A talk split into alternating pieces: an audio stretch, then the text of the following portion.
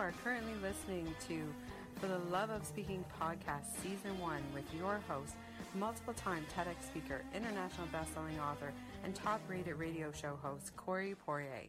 If you're a speaker, you should be on social media.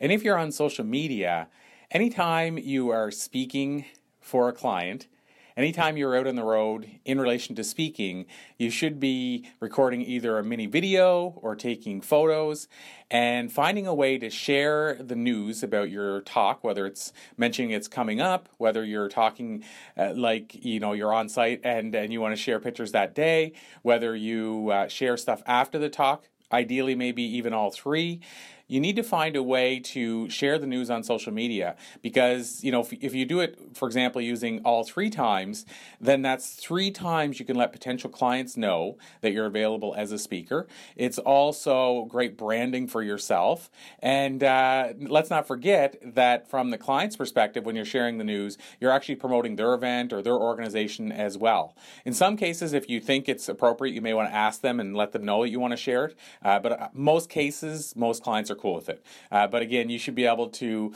uh, decide if you're going to read the situation and say, okay, this is a client, I probably should let them know I'm going to share the details.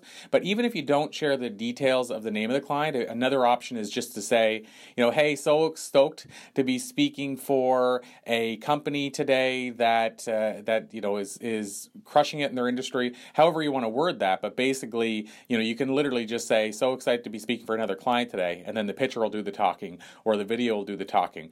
But either either way, the takeaway is if you're on social media, which I believe you should be as a, a speaker today, a modern day speaker, uh, then you should be finding a way to share the news so that, again, you're letting people know you're available for hire. You're letting people know that, that this is how you spend your time as a speaker.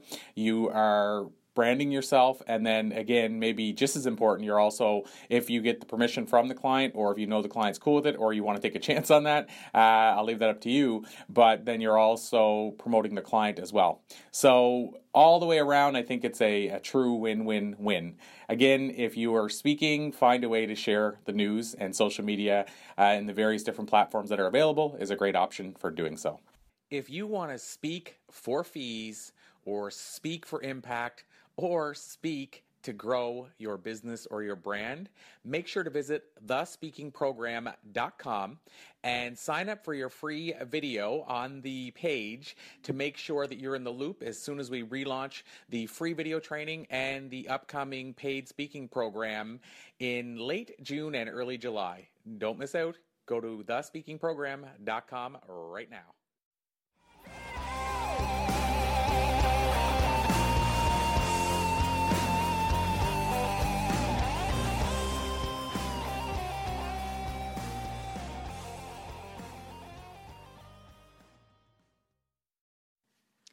Check out more Christine Campbell music and watch for upcoming Christine Campbell events at ChristineCampbellMusic.com. This podcast is a part of the C Suite Radio Network. For more top business podcasts, visit c-suiteradio.com.